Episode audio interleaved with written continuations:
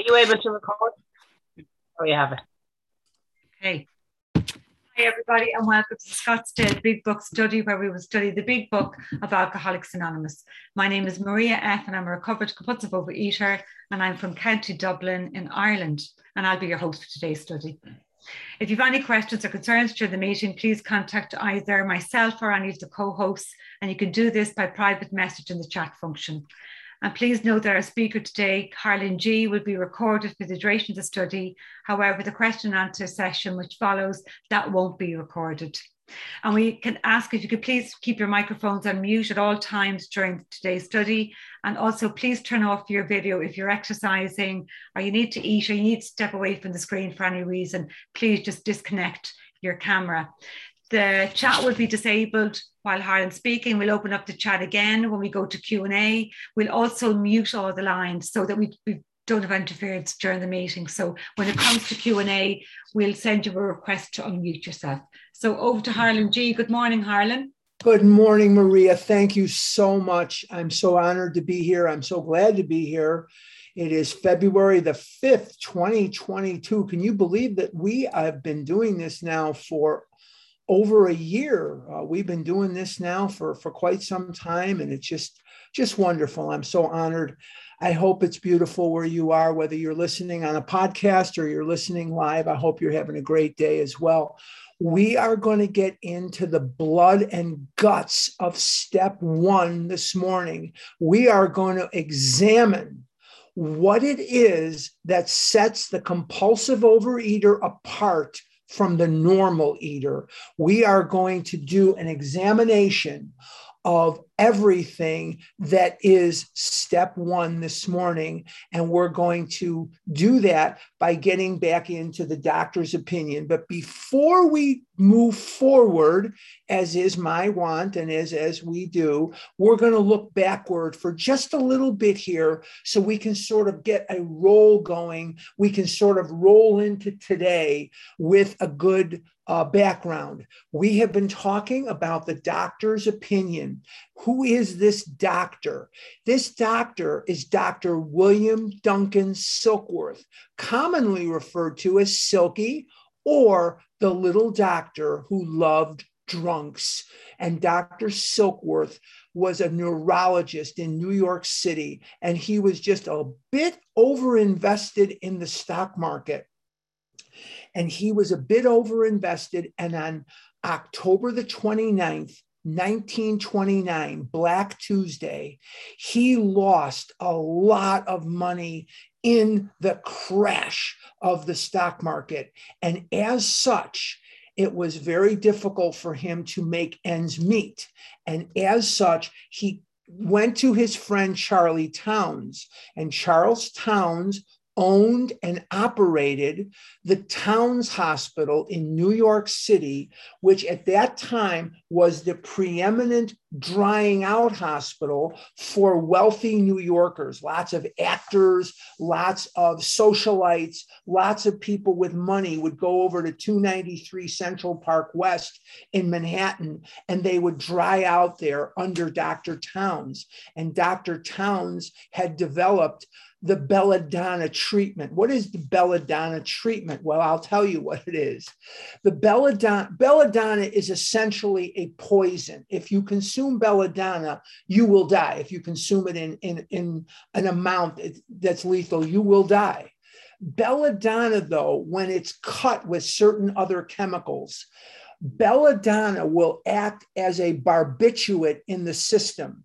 And what would happen is a lot of these guys, when they were under the uh, influence of delirium tremens, you know, the shaking that these guys get, uh, it was very hard to drive them out. The heart is a muscle. And if the heart is affected by these delirium tremens, you'll die.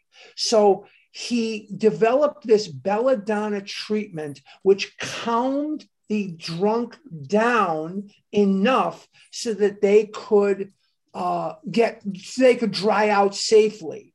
And he had this treatment. Well, Dr. Silkworth went to work in November of 1930, uh, 1929, excuse me, 1929, as the medical director of Towns Hospital. And between 1929 and 1934, as the medical director of Towns, he observed thousands and thousands of people that came in and out of that hospital. Not all of them were alcoholics, mind you. They were people that got in trouble with alcohol. Is everybody that gets drunk an alcoholic? No. Is everybody that eats compulsively a compulsive overeater? No. There are people that get into trouble with food. They may eat a little too much. They may gain some weight they, but they are not compulsive overeaters. What is it that sets apart this group? Well, he he observed these people, thousands of them coming in and out. Excuse me, and with no hold on one second. That's better, thanks.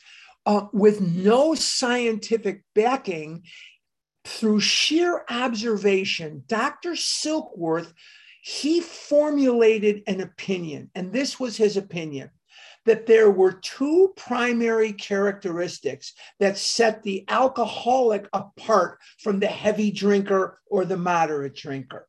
And what would happen is he would see primarily men. I'm going to use the pronoun, I'm going to use the pronoun people. That's less confusing. I'm going to use the pronoun people because not all alcoholics are men, not all alcoholics are women, not all compulsive overeaters. It's not a gender thing.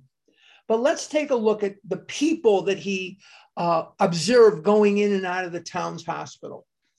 These guys, these people, sorry, these people would come in in terrible shape from drinking, and they would medically treat them, and they would feed them, and they would rest them up and they would you know get them some mild exercise whatever that might be and then some of them would leave and they would never come back. They got into trouble with liquor. They learned their lesson. They got their slap on the hand. They said liquor is not something you can play with very often. So they stopped. They never came back. But here's the big but I'm in sales and we're taught ignore everything before the but. If you say, I really like that car, but I'm not going to buy it, just ignore everything before the but. Okay, fine. He noticed that about 10% of the people that came in and out of Towns Hospital, they had a very different relationship with liquor. And their relationship, he observed, had two components to it. Number one, for the first time in history, history, he attributed a physical component to this alcoholic character, the alcoholic personality, the alcoholic person. The physical allergy. He called it an allergy. And this word allergy is very misunderstood because we say, oh, well, I don't have an allergy to sugar because when I eat sugar, I don't break out in a rash. I don't break out in hives. I don't get itchy, watery eyes. No, that's not what it means. When you look up the word allergy in any good dictionary, here is one of the definitions that you will find an adverse, abnormal reaction. Adverse means it's harmful. Abnormal means most people do not react that way. And Dr. Silkworth is going to tell us that any description of the alcoholic, which leaves out this physical factor, is incomplete.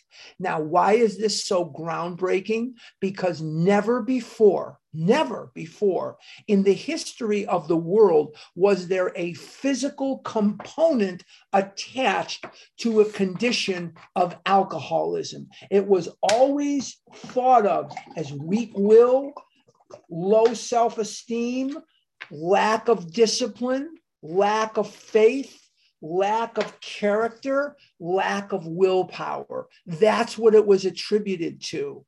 So, never before in the history of the world was there a physical component attached to this. And he cited this physical allergy. And that allergy is an adverse abnormal reaction. Now, when I eat M&Ms with peanuts, something happens in my body that does not happen in the normal person when i eat m&ms with peanuts there's sugar in there and there's fat in there and there's all kinds of other ingredients in there but the most lethal to me is the sugar and when I eat sugar, something happens in my body that most people do not experience. What is it? What is the manifestation of that allergy? There will be in my body an actual physical craving for more of the same. And the more M&Ms I eat, the more of them I want. And the more I want, the more I eat, the more I eat, the more I want. And it's just endless.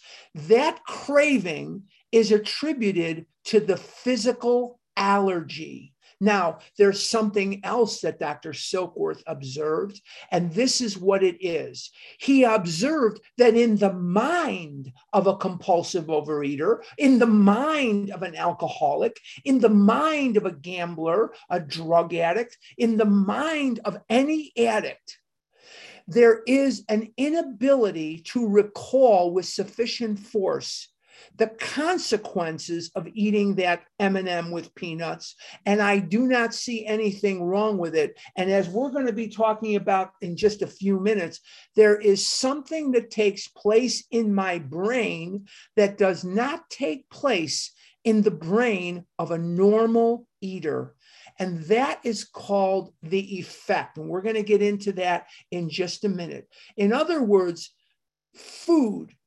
fried food, sugar food, breaded food, um, uh, dairy for me. Now, when I talk about the foods that give me these this allergy or that I am not, I am not discussing you. I am discussing me. These are the things that I cannot eat with safety. That does not mean that that translates to you. So I want to be very, very clear. I am not in any way, shape, or form discussing a food that you should avoid or that you may have a problem with.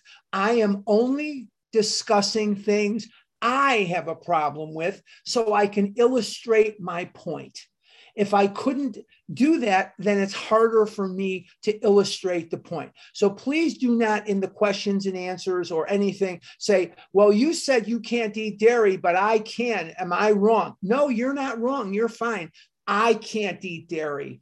I can't eat sugar. I can't eat french fries. I can't eat fried food. I can't do that, but maybe you can. I am not here to be your judge and jury, and it is not up to me what you should or should not eat at any given juncture of life. It's not up to me. Well, my brain wants me to eat these things because these things give me an effect. And we're going to get into that in just a minute. So he observed that there's a physical component and that there is a mental component. A little later on, not today, but a little later on, when we get to chapter three, we're also going to learn that there are three characteristics of addiction that Dr. Silkworth really didn't touch on. The three characteristics are an addiction is permanent, progressive, and fatal. Permanent, progressive. What does progressive mean? It means it gets worse over time, whether I am eating or not. And that we will learn that abstinence does not treat the disease. Only a spiritual awakening will treat this disease. Permanent, progressive, and if left untreated, fatal. There is no way that my body and mind will be able to withstand the onslaught of this disease and everything that it rots into a life for very long. I was to the point where I couldn't walk. I was to the point where I couldn't sit in a chair. I was to the point where I couldn't lay flat and breathe. I was to the point where my mind and body craved death as much as it craved anything else. And I would beg God to kill me on a daily basis. I knew I couldn't live with the food. And at that time, I had no idea that I could ever live without the food. So there seemed to be no no way that I could live in this world free of the food. So let's take a look at page XXV I I I. That's XXV I I I. So let's take a look at that. We're in the doctor's opinion, and we are going to start with if any feel that as psychiatrists directing a hospital for alcoholics, we appear somewhat sentimental. I'll give you a second to get to that page. XV, XXV, I, I, I, or 28 in Roman numerals. That's 28 in Roman numerals. Okay, let's continue. If any feel that as psychiatrists directing a hospital for alcoholics, we appear somewhat sentimental, let them stand with us a while on the firing line, see the tragedies, the despairing wives, the little children. Let the solving of these problems become a part of their daily work and even of their sleeping moments. And the most cynical will not wonder that we have accepted and encouraged this movement. Now, he is confessing something that he's already told us on the previous page that he, as a doctor, is as powerless over the alcoholic as the alcoholic is powerless over the alcohol, which is a very, very important concept. He, as a doctor, knows what's wrong with you. He knows that you have this physical allergy. He knows that you have this twist of the mind. The term mental obsession is never used in the big book, so I tend not to use it. That is an expression that he that Bill Wilson will introduce to us in the 12 and 12, which was written in 1950 uh, in, uh, in, in, he wrote that at, in Bedford Hills, 1951. He will write that in Bedford Hills, New York, at his home in Stepping Stones, which many of us have been to. But that isn't going to come about until more than 10 years later. So, for the sake of a big book study, I will use the term mental twist rather than mental obsession. But as long as we started talking about obsession, I'm just going to say, what is an obsession? An obsession is a thought which pushes aside all thought to the contrary or all other thought. I'm obsessed with bowling, or I'm obsessed with a girl, or I'm obsessed with money, or whatever that may be. I become very, very laser focused and I find it difficult to, to think about anything else. So that's what that obsession means. But for the sake of a big book study, I'm going to use the term mental twist. Okay. So he is confessing that he is powerless, even though he is very sad to see the wives, the children, anybody that's related to an alcoholic either by blood or marriage, is in a situation where they are going to suffer. My mother and father did not agree on much. Oh, did they fight like cats and dogs? Holy mackerel. I've never even seen them be very nice to each other during my life. And I think that kind of screwed me up a little bit too. But here's what I will tell you my mother and father could agree on one thing we have got to do something about Harlan's weight.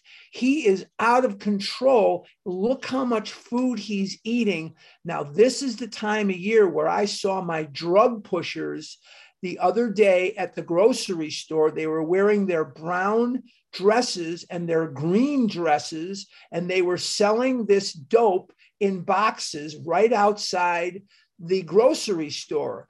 They had the cocaine labeled as thin mints.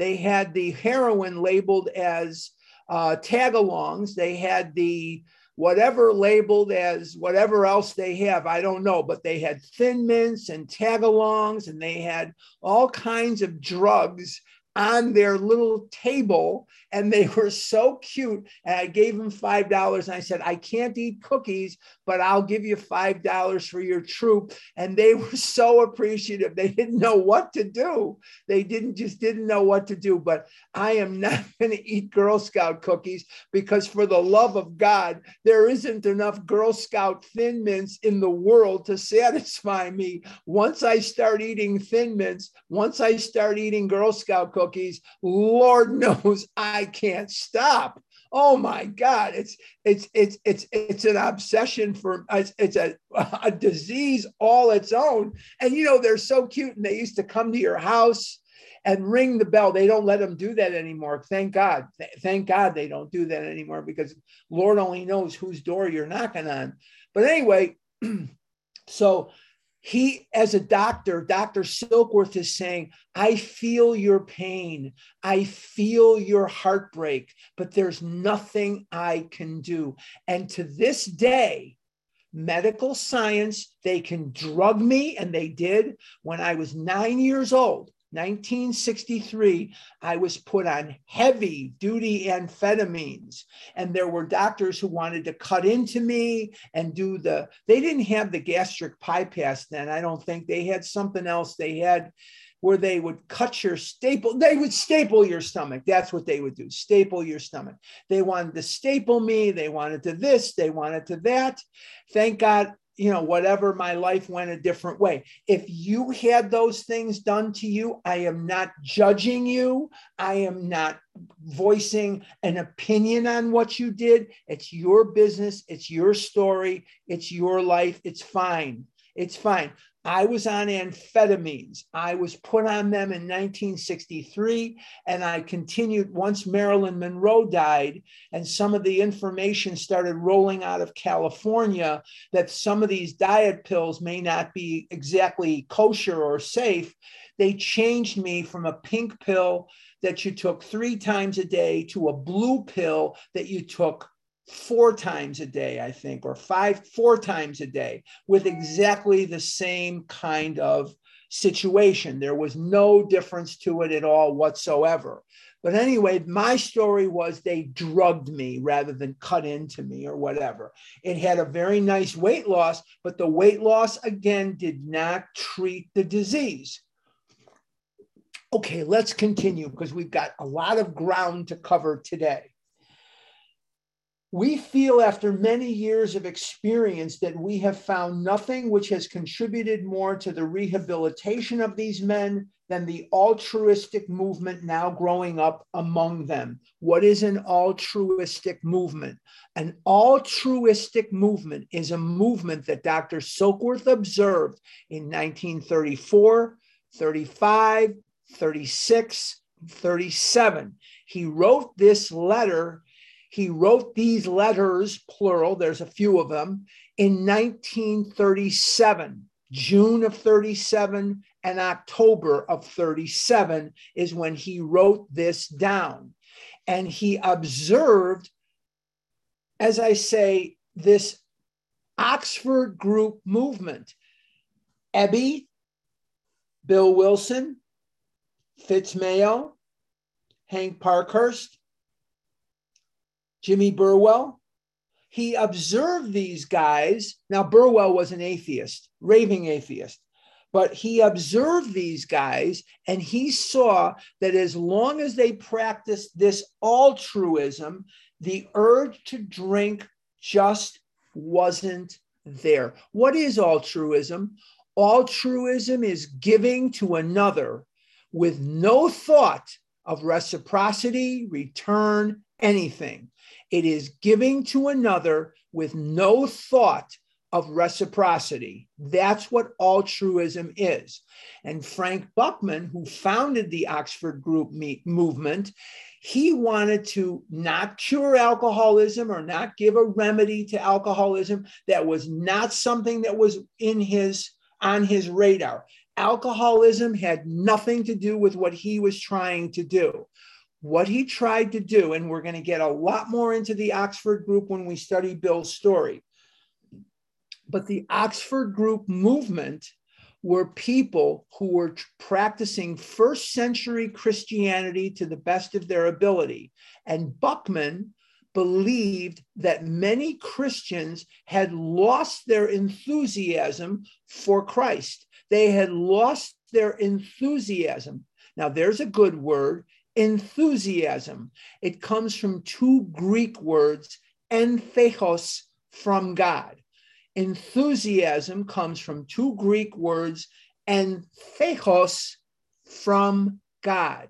So he realized that these people had lost their zeal, their enthusiasm for Christ, for Christianity, and that early Christians were willing to go and die for Christ, and modern Christians had just not had that level of dedication. He went to China on a ministry. Now he was he was from Pennsylvania, but his he was practicing in near Oxford in England but he went to China on a mission and he saw enthusiasm such as that he, this is what he had been dreaming about. Now, what set these missionaries in China apart from the people that he was working with in England? Altruism. They were giving of themselves to other people. And in giving of themselves to other people, they in turn rekindled this enthusiasm for their Christianity. And this is where Dr. Silkworth is observing that the Oxford Group movement is a movement of altruism. Very, very important. What is at the core of the Alcoholics Anonymous program? What is at the very core of it? What do we learn from, from A to Z? What do we learn? That nothing will guarantee immunity from drinking so much as intensive work with other alcoholics. We cannot do the work once in a while. We must play the Good Samaritan every day. It is the purpose of this, of, uh, excuse me, it, our real purpose is to fit ourselves to be of maximum service to God and the people about us. Now, I could go on and on and quote chapter and verse about what we're supposed to do to be of service to other people. But I think you get the point. You're intelligent enough to get the point. What is the point? The point is to get to the point of this 12th step as quickly and efficiently as possible so you can you can give to other people. Clancy Imislund is one of my personal heroes. He's one of my favorite speakers. I'm just so sorry that he's gone now.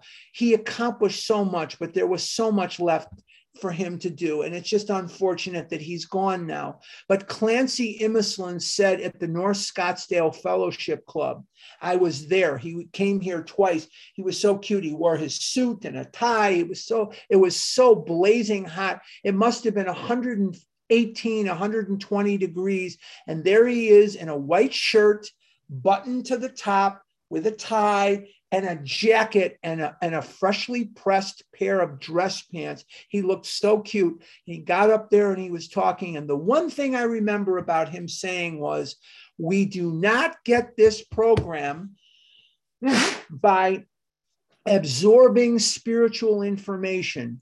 We get this program by transmitting spiritual information.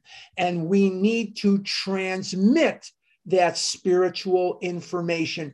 Clancy Imislund was the founder of the Pacific Group in Los Angeles. That is the largest AA group in the world. And Clancy Imislund was the founder of this group. I spoke in Brentwood at that very church where they met, where they meet. And I was very honored to occupy that same pulpit that he spoke from many times to the Pacific Group in Los Angeles, California. But he said, You will not get this program by absorbing spiritual information. You get this program by transmitting spiritual information. Now, if the big book of Alcoholics Anonymous was a building instead of a book. The cornerstone of this building would be the next paragraph that we're going to read.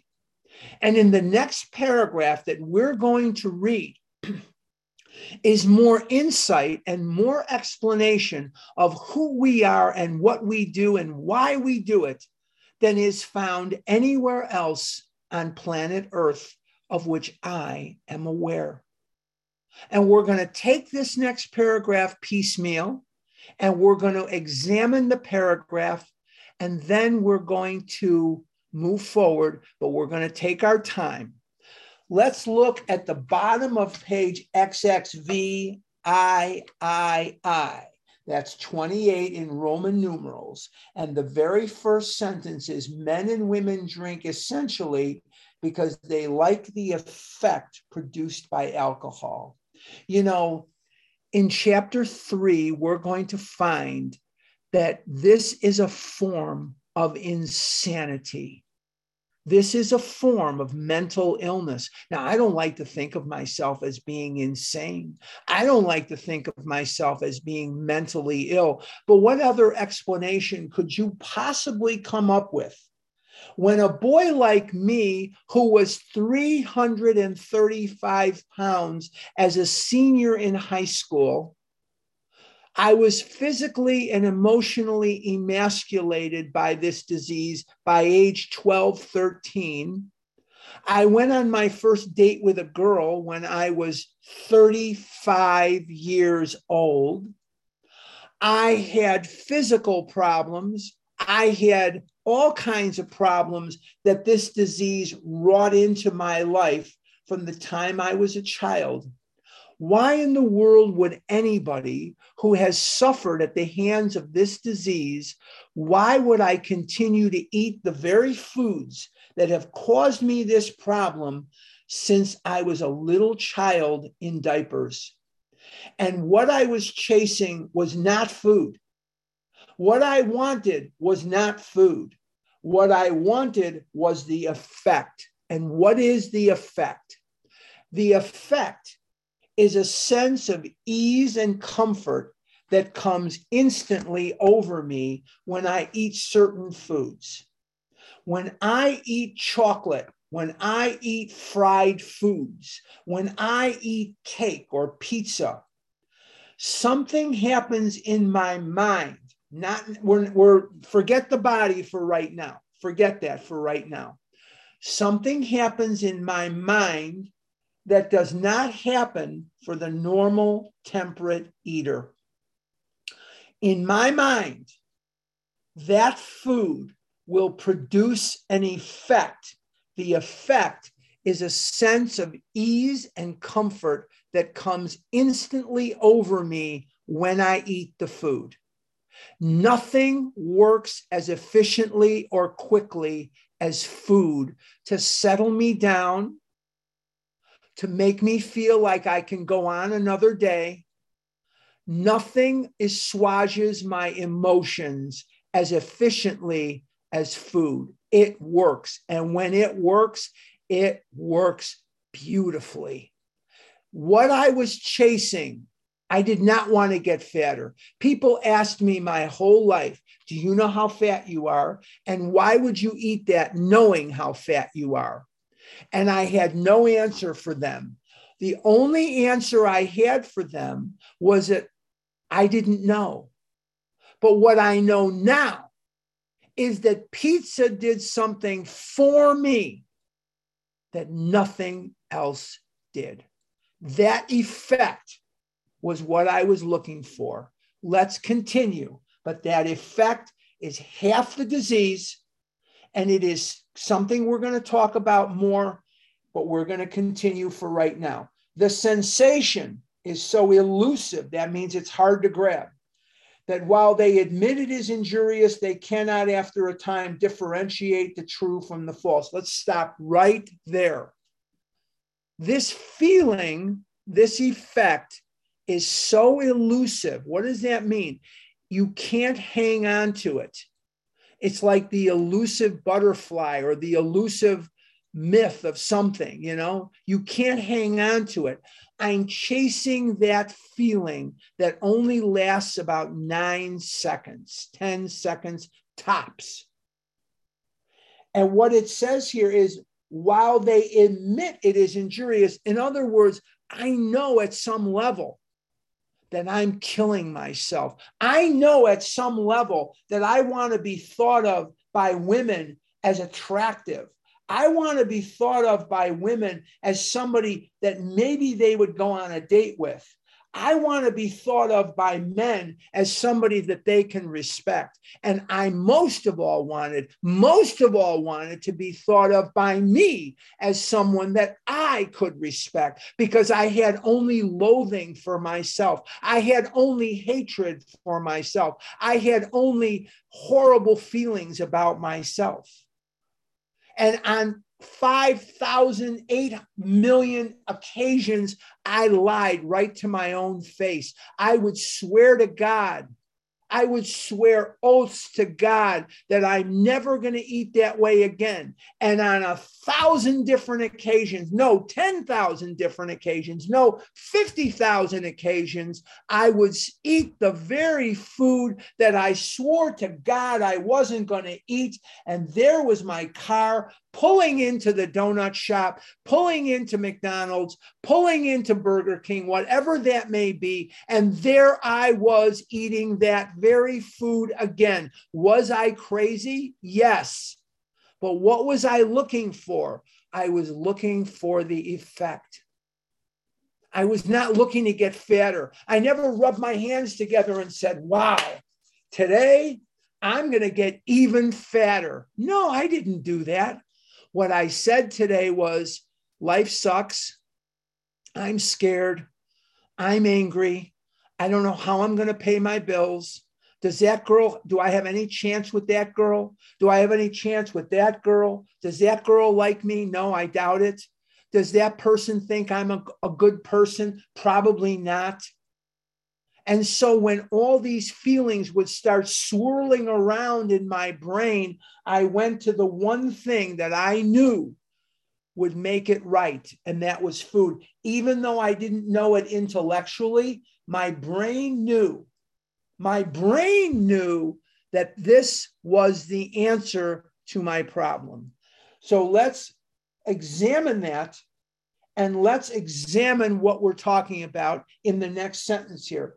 We admit we're killing ourselves. We cannot differentiate the true from the false. What does that mean?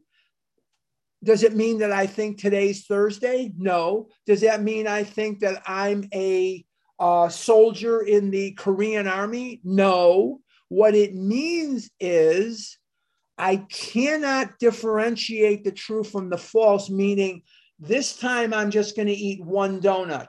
When have I ever eaten just one donut? Answer never.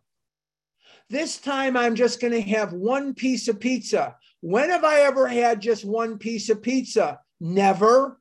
This time I'm just going to have one cookie. When have I ever eaten one cookie? Never. Never. So this is, I cannot differentiate the true from the false. Let's continue. To them, their alcoholic life seems the only normal one. In other words, to me, what I'm doing seems normal and natural.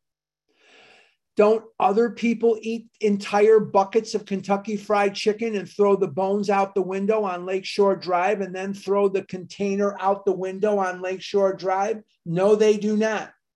Don't other people eat donuts by the dozen and throw the box out the window? No, they do not. Don't other people, when they buy a Hershey bar, they don't buy the small ones for a dime. They buy the ones that cost $3.50, the great big ones, and they buy a bunch of them. No, they do not.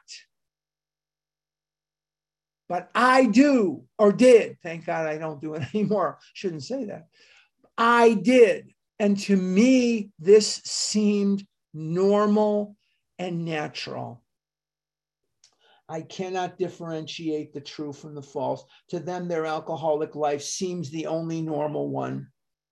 They are restless, irritable, and discontented unless they can again experience the sense of ease and comfort, which comes at once by taking a few drinks, drinks which they see others taking with impunity. And impunity comes from the word punis, which means to punish. And other people do not get punished when they eat. They just eat, and there seems to be no consequence. Now, we're going to pull this apart further. For the life that I've lived through most of my life, most of my life, I have believed that food was the problem and weight was the problem.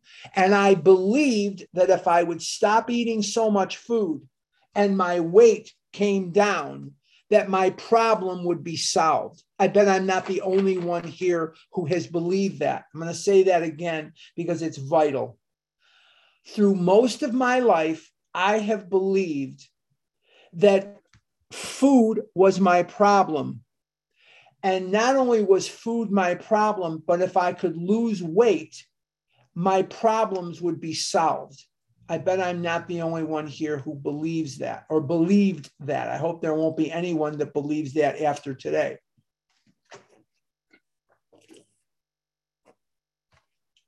Now, here's what I found out. Again, from Clancy Imislund and, and Joe and Charlie. Food for the compulsive overeater is never the problem. Food is the solution to the problem. Food is never the problem for the compulsive overeater. Food is the solution to the problem. And if food is the solution to the problem, then what is the problem? The problem is the buildup of everyday, normal human emotions. Now, all human beings have fear, anger, jealousy, lust, happiness, glad, sad, mad. All human beings have these emotions. It's part of who we are as people. We don't have those emotions because we're compulsive overeaters. We have those emotions because we're human beings. Now, here's the difference. In a normal human being, and you see them every day. Maybe you're married to one, maybe you live with some, but you see them every day all around you. There are people that are mad or sad or glad or lustful or jealous or, or fearful, and they can dissipate these emotions by driving out a bucket of ball, golf balls, hitting some tennis balls, going to the gym, taking a hike, playing with the dog, reading a book, listening to music, and they're fine. You see them every day. They're all around you. They're all around you. And they no more understand why you eat the way you do than you understand why they don't. You just don't get it. now, in a normal brain, when these emotions build to a certain level, they will take those actions and they're fine. Do some yoga, you're fine, whatever in a brain that's wired like mine, the mind will sense that there's a disturbance in the force. And the brain and the mind will say, you know what? Eat a Reese's peanut butter cup. And then I say to myself, oh no, we're not eating Reese's peanut butter cups anymore. We're trying to lose weight. We want to get a girlfriend. We want to get a good job. We want to look good. We want to feel good. We don't want to be a disappointment to our doctor or ourselves. And the feelings get worse and worse and worse. And the brain says, come on, you haven't had a Reese's peanut butter cup in three hours. Certainly, you've proven you're not a compulsive overeater. You can have just one Reese's peanut butter cup, and the feelings intensify and get worse and worse and worse. And I eat a Reese's peanut butter cup because eating becomes a step up from where I am. It becomes better than the way I feel not eating. And that's why you get people that relapse a million times because eating becomes a step up from where they are and they go to the food and not to the steps or the fellowship or the tools. This is the how and the why of the relapse. This is the how and the why of the illness. And when I eat that Reese's peanut butter cup for about nine seconds, I feel fantastic. And my brain says, See, I told you, why don't you listen to me? And in the brain of a normal person, the intelligent decision will be will win over the emotional decision. The normal person's brain who's normal will say, I'm not going to eat Reese's peanut butter cups. They make me fat. They make me sick. They give me the farts. They give me the shits. They make me look bad. I'm not eating that. I'm going to read a book. I'm going to listen to music. And the intelligence overwhelms the emotional in the mind of an addict, the emotional will overwhelm the intelligent. We make the dumb decision, even though we know, as we've been told by Dr. Silkworth, we admit that it's injurious. We cannot tell the true from the false. And we eat that Reese's peanut butter cup in search of relief from the untenable, unbearable pain of not eating one and we get relief. Unfortunately, here comes the other part of the disease the physical allergy. We eat that Reese's peanut butter cup, and what happens? We trigger involuntarily. You can't not trigger it, you can't avoid triggering it. You can't not trigger it. My teachers are turning over in their graves, double negative. You cannot avoid triggering the physical allergy. And I won't eat just one Reese's peanut butter cup. I will eat 20 Reese's peanut butter cups and a pizza and french fries and a hot dog from the Red Hot Ranch on Devon Avenue. And I will get Girl Scout cookies and I will get whatever and then whatever and then more of whatever. And I will be off to the races again and I will eat way more food than I had originally intended.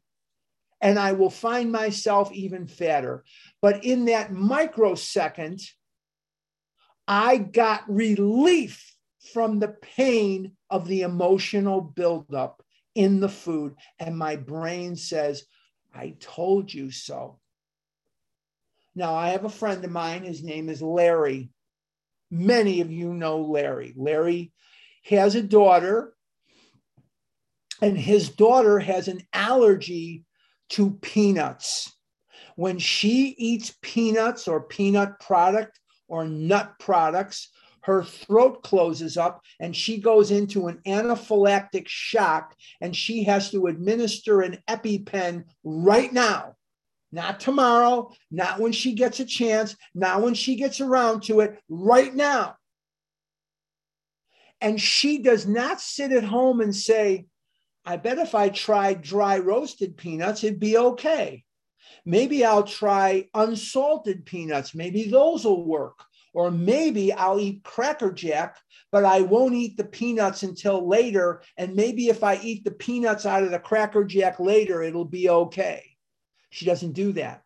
Because as a normal person, a normal non addicted person, his daughter, Larry's daughter, knows that if she eats peanuts, she's going to be in some serious trouble. So, as a normal person, the intelligent decision will overwhelm the emotional decision. So, no matter how much her anger builds, no matter how much her fear or euphoria builds, or lust, or anything else, jealousy or anything, she will not have this thought I'm going to eat peanuts that thought does not enter her head because as a normal person, the thought of eating peanuts is distasteful to her and she avoids it because it's flirting with death.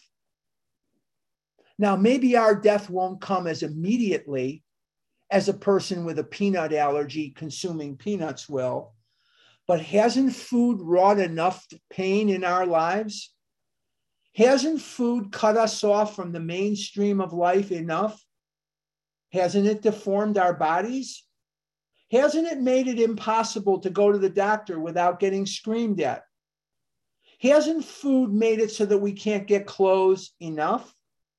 Hasn't it prevented us from living life as a participant and not someone that's on the sideline enough? And yet, there we are again. If unchecked by the steps, we will go back to food because we know no other solution to the intense pain of not eating.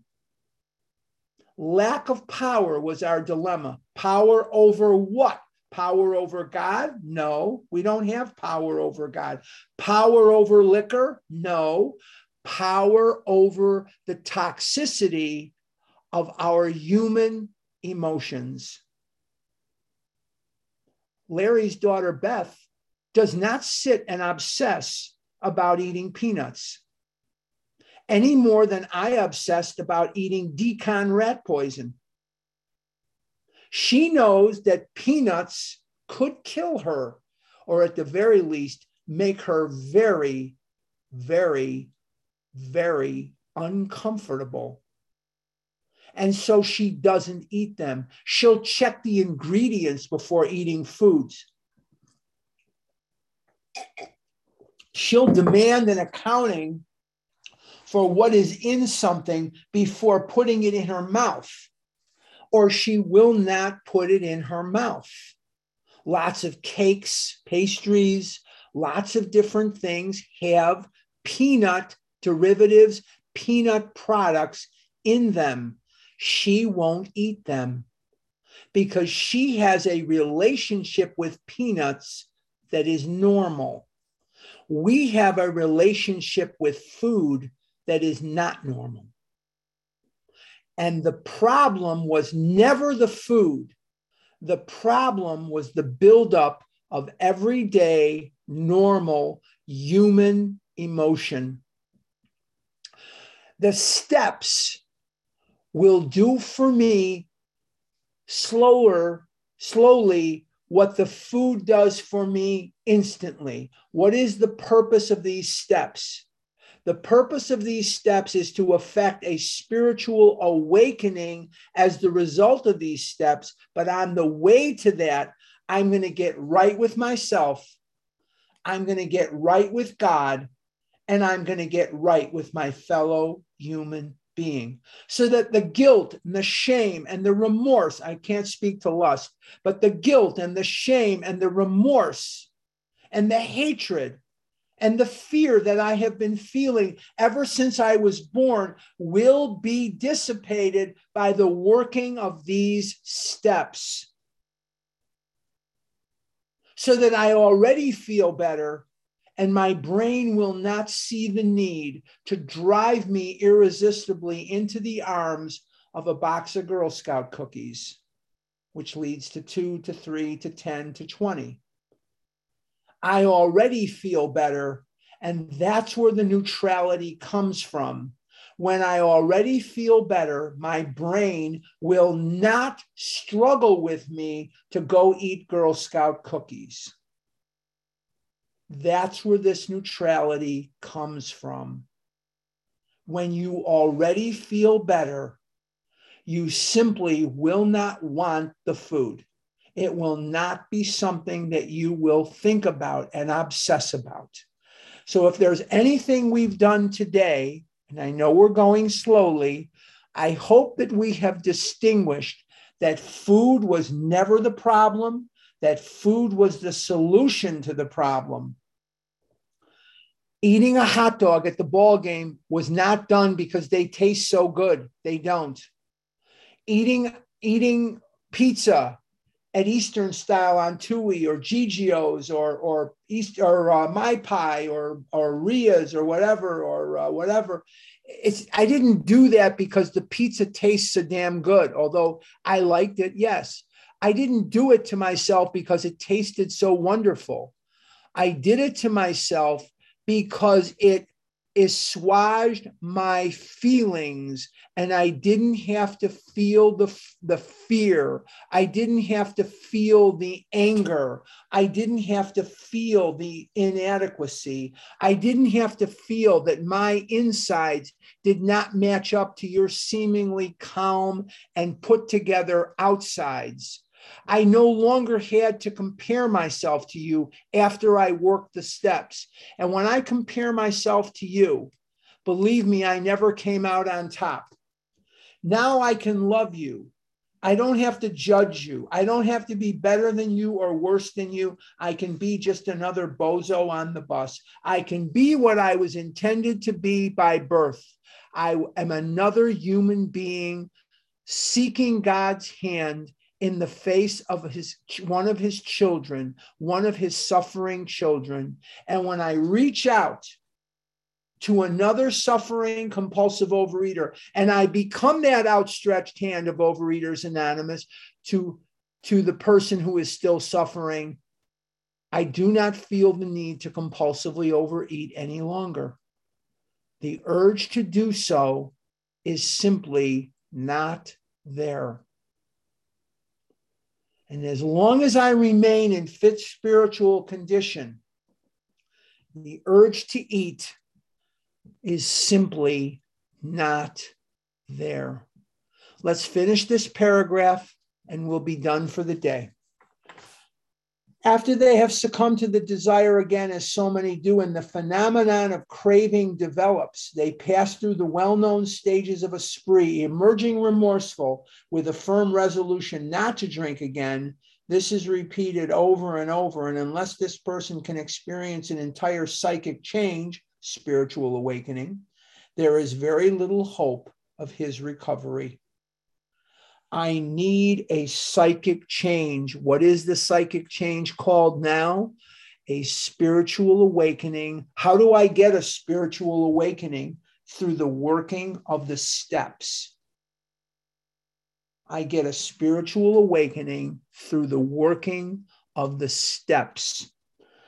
On the other hand, and strange as this may seem to those who do not understand, once a psychic change, spiritual awakening has occurred, the very same person who seemed doomed, who had so many problems he despaired of ever solving them, suddenly finds himself easily able to control his desire for alcohol the only effort necessary being that required to follow a few simple rules. And what are the rules? There's 12 of them.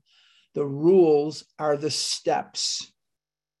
The rules are the steps. So, as long as I will continue to work these steps, as long as I will continue to follow what I know to be the right thing by reaching out to others, by doing service, by doing what I need to do, calling my sponsor, being a sponsor, I will be just fine. The food will not enter my mouth because my brain will not see the need to kill me. Just to review what we've learned today, just to review what we've talked about today, we eat for an effect we do not eat because we like the taste of peanut butter and jelly. We do not eat because we like the taste of God knows what. Yeah, it, it does taste good, but that's not why we're eating it. And the truth of the matter is, a lot of what we ate was just crap. A lot of what we chowed on was just pure crap. Really and truly, when you get down to it, they don't call it junk food for nothing it's junk. It's garbage. Mcdonald's and and all this other stuff. Man i used to go crazy at mcdonald's. I have told you this story before. When i was a kid mcdonald's was closed in the wintertime. That's how old i am. Mcdonald's all of a sudden when I was a little kid, maybe first grade or second grade, something like that, there was a big announcement that McDonald's was going to be staying open all year long. I'll tell you who pushed it was Burger King because Burger King had seating. McDonald's didn't have any seating. You couldn't sit down there and eat. They wanted you to get your food and leave. There was no phone, there was no hanging around McDonald's. They had some outdoor seating, but they wanted everything was packed to go and then you left. And then Burger King came along and McDonald's had to change their game plan. They had to put seats in, they had to do this, they had to, you know, make it so that you could you could eat there and so on. Where was I going with this? Oh, when you really get right down to it, that stuff doesn't taste very good. It tastes like crap. It is crap. It's just garbage. It's garbage, but yet we threw our lives away for that kind of stuff. We threw our lives away for the candy bars and the Suzy Q's and the Twinkies. That stuff is crap. But what was it doing for us? It was giving us this effect, this sense of ease and comfort that came instantly by eating that food. And to that end, boys and girls, it was magic. Magic because of the sugar, the fat, the fried, the dairy, whatever was in there. It worked like magic to take the edge off and give me that effect. But it also triggered the allergy, making it impossible to stop. So once the food is down, we're definitely going to feel our feelings, and that sucks. You know how they say, don't eat so much, you'll feel better? Boy, they were right. When I don't eat so much, I feel anger better. I feel fear better. I feel crushes on girls better. I feel jealousy better. I feel all these things way, way better. And as those feelings burst to the surface inside me, the urge to eat is very intensified. So instead of that, I have to work the steps. And if I want to find God, I look for God in the face of one of his children, one of us, one of his suffering children. And that's how I most easily find God. Next week, we will be meeting here in this format, and we will continue on with the doctor's opinion. I'm not going to apologize for going slowly, even though we're going really, really slowly um, because this is important stuff. And if we don't go through it slowly and we don't really understand it, it becomes difficult. This is the history, not the history, this is the blood and guts of step one the allergy of the body and the twist of the mind. Where does the twist of the mind start from? It starts from the buildup of emotions. All right, let's transition. But before we transition to Q&A, we're going to just remind you of a few things. Numeral uno, no math questions under any condition. No questions, excuse me, about math. No food questions. Let me just go over this again.